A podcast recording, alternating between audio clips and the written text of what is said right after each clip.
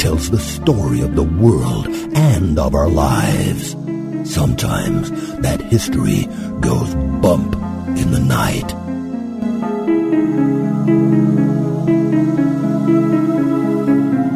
Broadcasting from the center of oddity and the supernatural in Central Florida, it's the History Goes Bump podcast. Hello, you spooktacular people. Welcome to this 37th episode of the History Goes Bump podcast. Ghost Tours for the Theater of the Mind.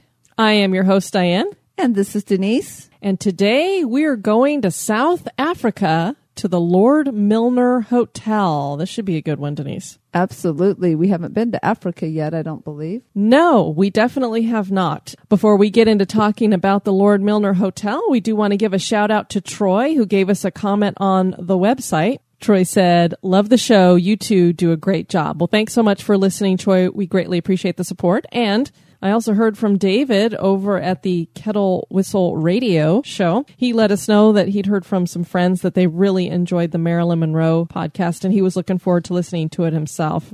I just let him know we really enjoyed it ourselves. So if you haven't caught that one, make sure you do. Otherwise, Marilyn, I don't know. You know, we kept talking about the synchronicities we were having when we were researching that and everything, Denise. And for anybody who's friends with us or has liked our History Goes Bump page over at Facebook, we posted a picture when we were going through the grocery store. There were actually two magazines that had Marilyn featured on the cover. And we were like, well, that's weird that we just happened to do our show on Marilyn Monroe and there she is on the cover of two magazines. And yesterday we're walking through one of the Disney parks and saw two shirts that had Marilyn Monroe on them. I'm like, we're surrounded by Marilyn. What's she trying to tell us? Yeah, so it's always funny. It's like, is she really showing up more or are we just noticing her more since we did the show? But I don't really remember seeing too much Marilyn stuff before this, so. Well, you know, the theory can go two different ways. It could be it's synchronicity and she's trying to send us a message or something.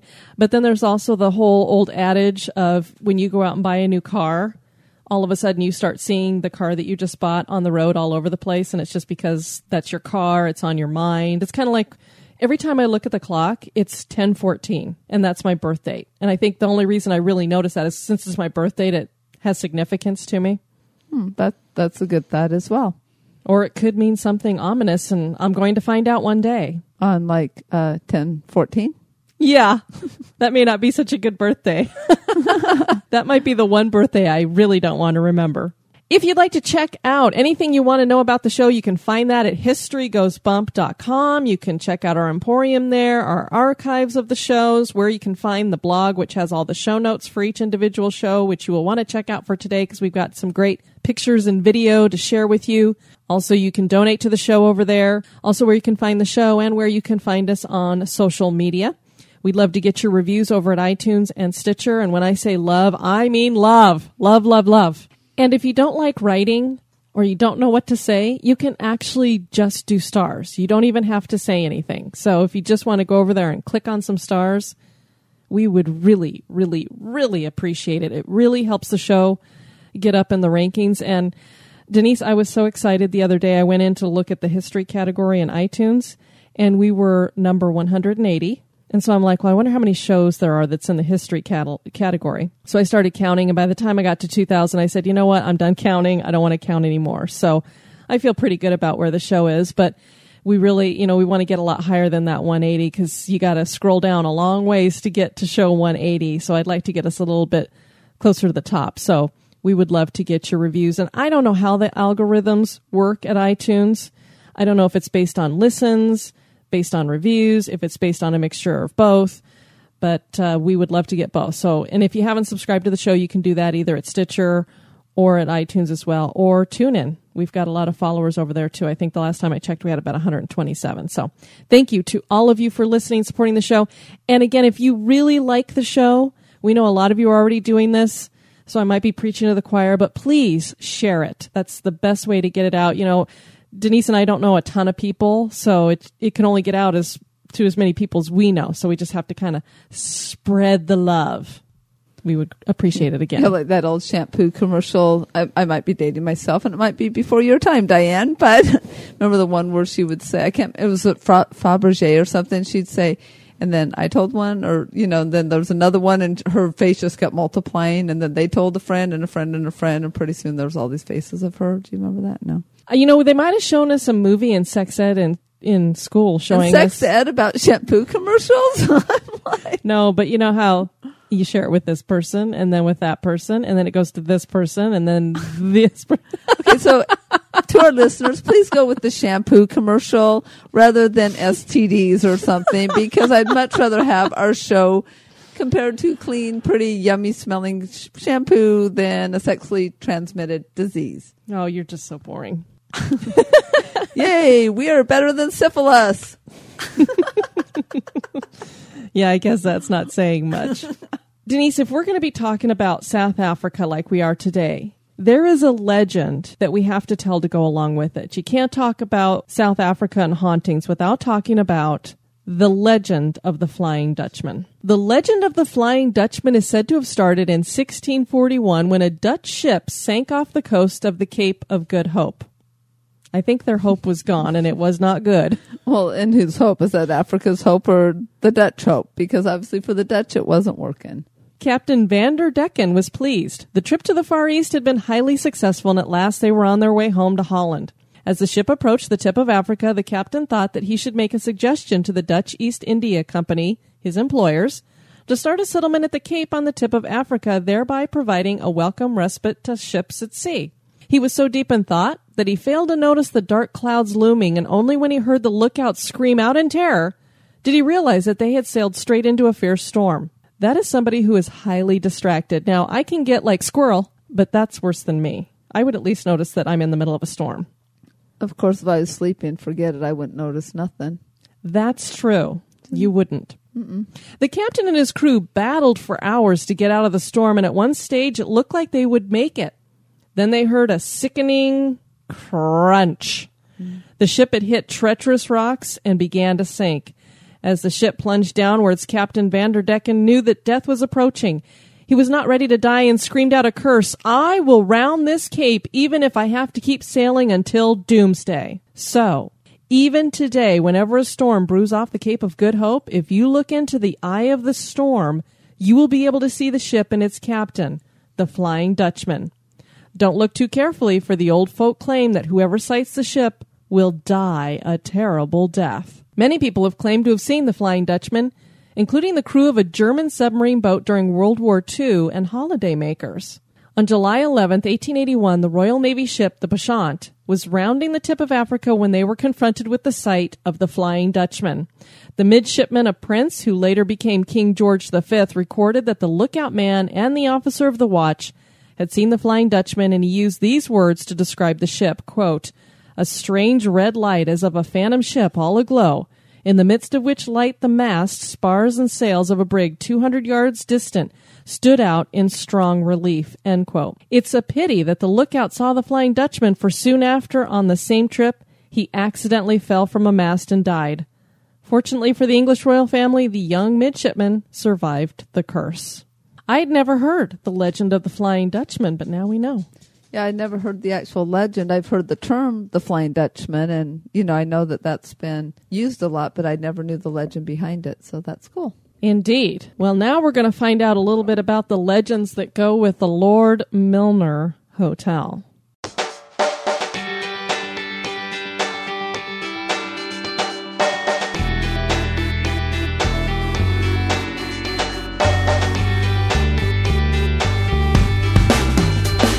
Like to support the show, please visit our Patreon page at patreon.com forward slash history goes bump. Or perhaps you just want to make a one time donation. Click the donate button on our website at historygoesbump.com.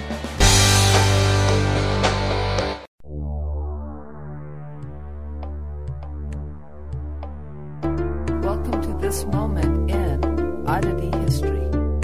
French doctor Francois Mauriceau wrote a book in 1688 titled The Diseases of Women with Children. Now, most people would hear that title and wonder to themselves, what kind of diseases do mothers have that non mothers do not have? Does the birthing of children bring certain diseases? Apparently, Dr. Mauriceau thought so, but that's not surprising considering his thoughts on breastfeeding. The good doctor wrote, quote, "The necessary conditions in a good nurse are usually taken from her age, the time and manner of her labor, the good constitution of all the parts of her body, and particularly of her breasts, from the nature of her milk, and from her good manners. She must not be red haired nor marked with red spots. She ought to have a sweet voice to please and rejoice the child, and likewise ought to have a clear and free pronunciation, that he may not learn an ill accent from her, as usually red haired women have. End quote. The doctor went on to advise against the use of wet nurses with stinky breath or bad teeth, and that the breasts, quote, ought to be pretty big, but not big to excess and not flaggy and hanging. What any of those things have to do with breastfeeding, we do not know, but Dr. Mauriceau claimed that red haired women's breast milk was, quote, hot, sharp, and stinking, and also of an ill taste, end quote. How he knew this? Well, we'll let you imagine how he knew, but one thing's for sure that doctor's advice on breastfeeding certainly is odd.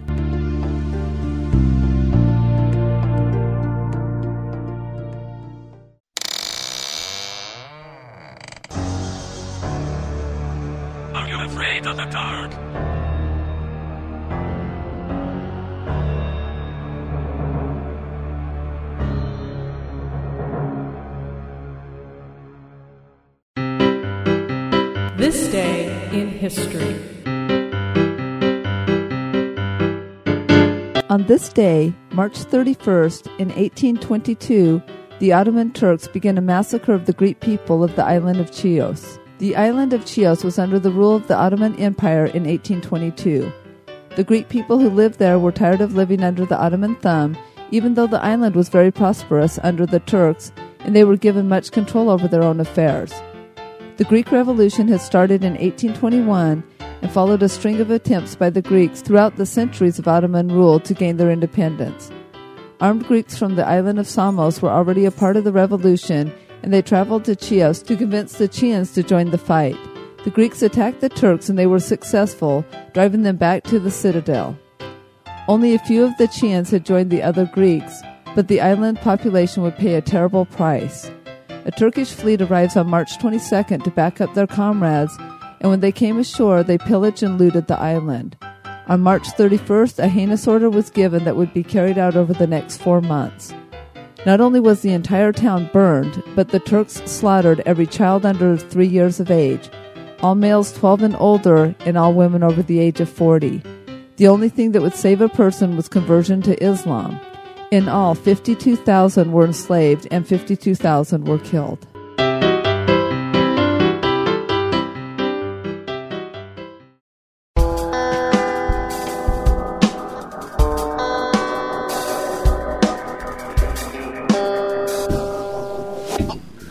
Hey, this is Christopher And this is Joe. from the Curioso Podcast. And here at the Curioso, when we want to listen to ghost tours for the theater of the mind, we listen to The History Goes Bump Podcast.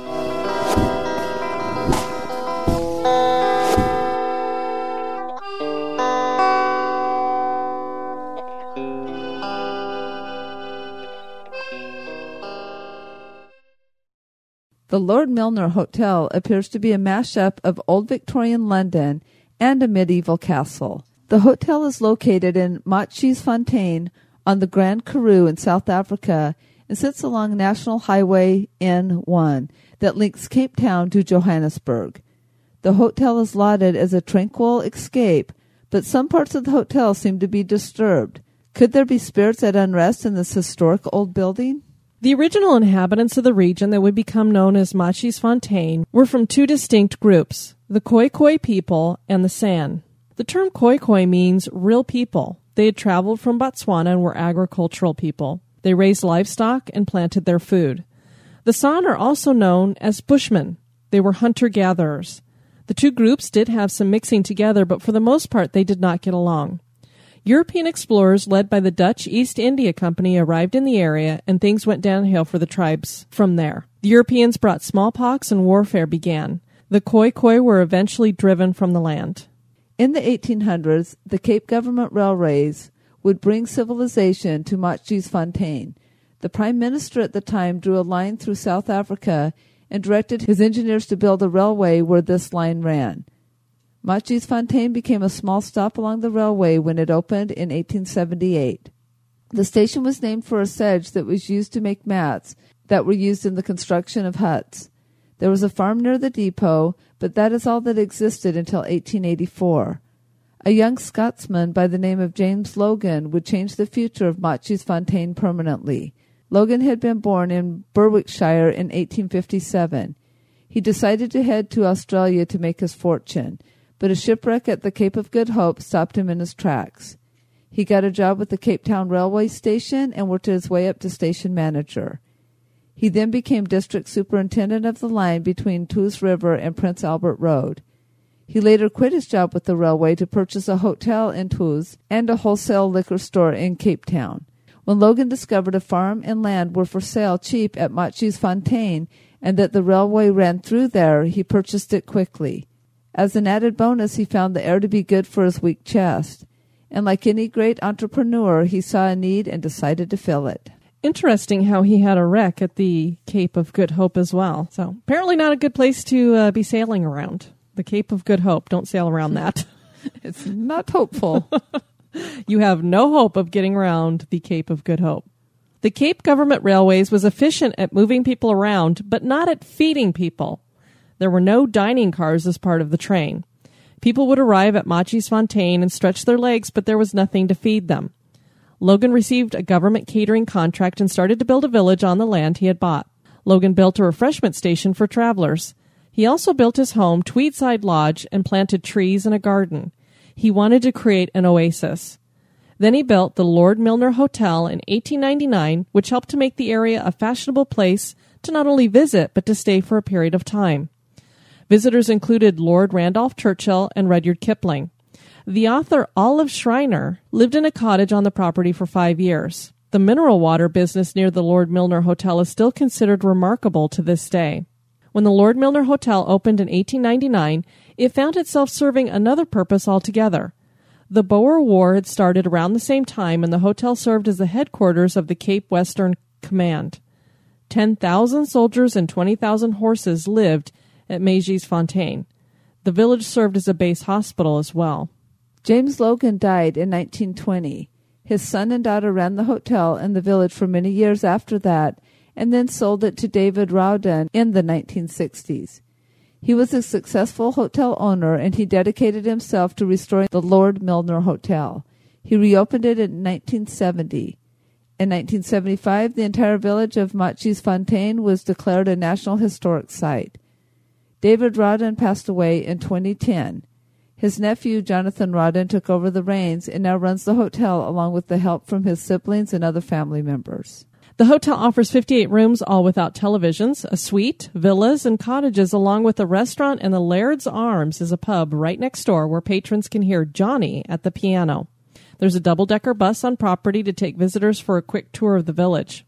Attractions include a railway museum with a collection of well restored railway carriages and an 1893 Glasgow built steam locomotive.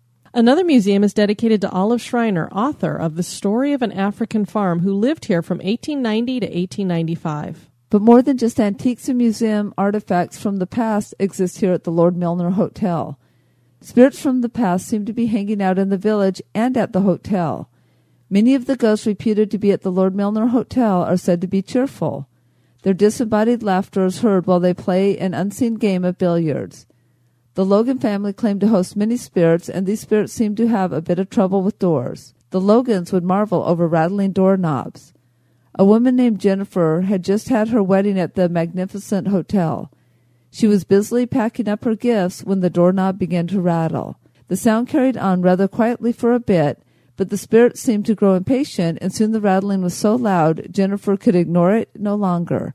She threw open the door and roared, Fine, come in if you must. Don't make such a damn noise about it. A blast of cold air shot past her and out through the window. The ghost did not bother her any more.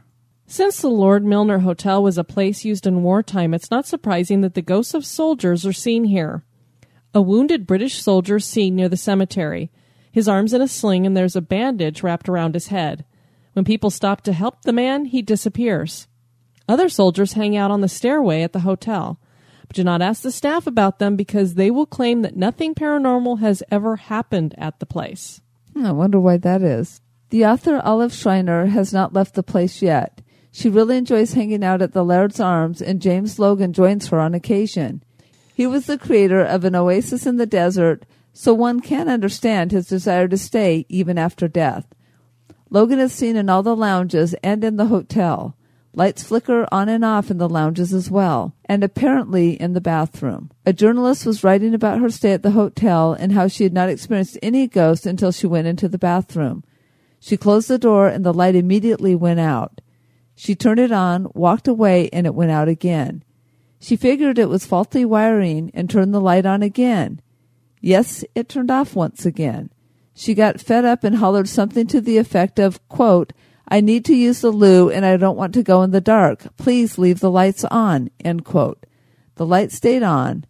Another female ghost named Lucy was caught in a lover's fight. She wanders the hallways in a nightgown crying. And we do have a picture in the show notes featuring one of the employees at the hotel. We'll talk about an experience that he had. It's Johnny who likes to play at the piano there in the Laird's Arms. And he had some hotel guests come up to him and say, Hey, we'd love to get our little girl's pictures with you, Johnny. And he said, Oh, yeah, I would love to. To take a picture with your family. And I can't see what Johnny is holding the picture, but he's seated between these two little girls. And behind one of the little girls is a ghostly image. Now, for people who might think that this was photoshopped or something, keep in mind that this oasis in the desert doesn't have a whole lot of technology, so probably no Photoshop there. So you can look at the picture and decide for yourselves, but something that helps to convince me that this could really be a ghost in this picture. Denise, when you're looking at that picture, I typed over the little girl on the right hand side. Does this little girl see the ghost? What does it look like she's looking at? It certainly appears that way that she's looking right at the ghost. And the other thing, looking at the photograph, is there's a weird light on the little girl that the apparition is behind. It is. It almost looks like, I mean, unless she's standing right next to a window, because of course we can't see what's on that side of her. So it could be that we're getting some sun through a window, but it looks like her hair is really bright on that side where the ghost is standing kind of behind her. And her arm, her upper arm, her whole upper arm is like almost whited out. And her other arm looks like it's pointing over Johnny's head towards something, doesn't it? Looks like she's holding it up and pointing somewhere. Well, I mean, the, the apparition's arm is pointing, but the little girl's arm. Oh, oh, I see what you're saying. Yeah, her arm is almost, yeah, you almost can't see it because it's so bright. Yeah. The other interesting thing is when Johnny was telling this story to the journalist who uh, had this picture on their website, he said that the little girl had asked something to the effect of, and I can't remember the word that she used. She didn't say who was the woman, but it it's you know some kind of slang term that they probably use in South Africa or something. And but basically it was to the effect of who's the woman over there? Johnny had kind of laughed and the parents had laughed like what's she talking about? Well, when the parents got home and they'd gotten the pictures done, they sent this picture to Johnny and said, "Now we know what our little girl was talking about." And so uh, it's a compelling picture, I have to say. Uh, something else compelling, since we're talking about compelling pictures, is I have a friend that sent me a video yesterday featuring a ghost walking through Disneyland. If you are someone who follows us on Facebook on our History Goes Bump page, or if you're a part of the Spooktacular Crew, one of the reasons why you want to join the group, because we put stuff over there that you may not see elsewhere, you can check out that video and see what you think about it. As we always say, we are open minded skeptics. I was pretty convinced we were looking at a ghost in that video. Oh, I don't know what else it could have been. Well, the thing is, is you could say, well, it might be light, it might be this, it might be something on the lens, but it was four different camera shots that literally followed this figure all the way, like through the park. So it wasn't just one area. It wasn't just maybe one reflection, some weird thing. I mean, it kept going and going in all different lighting, different camera angles. And so I, I was like looking and you could And definitely it went see through a the figure. gate. Yeah. The, the figure went through the gate. So Yeah. it was like, because to me, it almost looked like it was walking on the grounds of the haunted mansion and coming through the gate that's there. That's what it looked like to me at the beginning, then continued through different parts of Disneyland. So. Yeah. So I mean, there. I don't know. People can do all kinds of things with video and photoshopping, but it was it was such a light looking apparition. You, there were you almost couldn't see it. It was as if you could see the wind blowing almost. But then you would see like legs and then it would Yeah. kind of fade out. And so, yeah. which is why it made me go. I mean, if somebody was going to Photoshop something, you would think they'd have a, a pretty you'd you'd see the ghost really well, kind of thing. That they'd make it so that you could kind of see through it, but that it was pretty full body. But this was like I can kind of make out a head, and then all of a sudden I'm kind of seeing arms, and now I'm kind of seeing legs. It reminded me of the video at the police station that was going around and went viral a few months back. I can't remember what police station it was, but it was outside on their grounds and their closed circuit TV had picked it up and the guy walked through the chain link fence there as well. And it was it was the same kind of effect where it was like you can kind of make out a human form but it's not full real you know it's not full color or real um, apparent. It was very very see-through the disembodied sound of cards shuffling is heard on the second floor in a small room, and a ghost named Kate claims to be the card lover. And that could be possible because there was a young nurse of 19 named Kate who cared for wounded soldiers here during the Boer War. She loved to play cards with her patients. She passed away mysteriously. A housekeeper by the name of Jean Duploy tells the following story. She was alone in the hotel while it was being refitted. The night after the workmen had finished laying new wall to wall carpets, Jean was awakened by a ringing at the door. She clambered out of bed and went downstairs, expecting to have to turn away some would be guest. She opened the door and was confronted by five rather peculiar travelers. All she could see of them was their upper bodies. In her astonishment, she blurted out the thought most on her mind. For God's sakes, don't make a mess of the new carpets. The ghost stared at her blankly, looked down at their invisible feet, and vanished. Denise, if somebody showed up at our front door and all I could see was their upper body, I think the last thing on my mind is telling them not to mess up our carpet. Really? I have a feeling you would say, Don't step on the tile I just cleaned. yeah. I think I would be slamming the door shut and running upstairs and jumping underneath my covers. You would be like, Hey, stop it. At least that's what you tell me and the girls. But here's the thing: if, if they don't have if they don't have their lower parts of their bodies, how are they going to mess up the carpet anyway? They don't have any feet. I know, but maybe in your shock, you would just go, I don't know. Maybe she was just in complete shock, so that was the first thing. Who knows? Apparently, there's a movie out there called The Story of an African Farm, which is based on the book that Olive Schreiner wrote while she was here at the Lord Milner Hotel. And the crew that was filming that movie had several experiences while they were there because they were filming it on location. A ghostly presence joined the cast and crew filming the story of an African farm on location near Fontaine, witnesses claimed. The film starring Swaziland born actor Richard E. Grant and local actress Karin van der Laag will be released at the Cannes Film Festival in May. Producer Bonnie Rodini said she first met the ethereal resident of the farm, Zoot Kloof, when she was location hunting eight years ago. Rodini recalled how the hair on the back of her neck stood up one day when she was photographing the derelict farmhouse. I called somebody outside to come with me, walked on, and took a picture. When Rodini had the film developed, she saw something on the wall that she photographed. I turned the print upside down and saw it was a woman in a flowing white dress. Later, after the farmhouse was restored for the movie, Rodini was reluctant to tell fellow crew members about the farm's ghostly resident. Some of the crew felt a presence in the house while we were filming, especially people from the art department who spent a lot of time in the house, she said. By the end of the six week shoot, security guards also saw the woman. One night, the security guards heard a noise and saw a woman in white storming down the passage of the farmhouse. A few nights later, she opened the front door and you could see her from the yard, said Rodini. But it was not only at Zoot Kloof that the cast had strange experiences. Video operator Marco Rinaldi had to move out of his room in the Lord Milner Hotel in Fontaine after repeatedly waking up with a strange feeling in the middle of the night. It continuously felt like someone was looking over my shoulder, he said. Local historian Rose Willis is convinced the ghost that haunted the set is that of Louisa Margaret Green, the wife of a civil commissioner. She was traveling with her husband Henry, who was on his way to become the civil commissioner of Colesberg in the 1860s, but then she fell ill with dysentery and died at Zoot Kloof. Her ghost has been seen often. She wears a cappy, which is a bonnet, has a small waist, and wears flowing white clothes that look like they come from the 1860s, said Willis. And I just want to point out again, here we have our woman in white. I know it's there's always a woman in white somewhere. Always. John Seams, manager of the Lord Milner Hotel, was not surprised at Rinaldi's experience. There have been many visitors here who told me they saw ghosts late at night. I've been here for seven years and I used to feel scared when I had to close up the lounges late at night. At times, I felt the hairs on my neck stand up late at night. The Lord Milner Hotel is a distinct oasis in the desert. But could it be something more?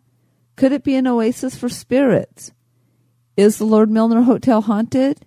That is for you to decide. And in our show notes today, I do have that story of the Legend of the Flying Dutchman that I read. A link to that if you want to check that out. We also have a link that is your official place to book any accommodations that you would like to make at Matjiesfontein.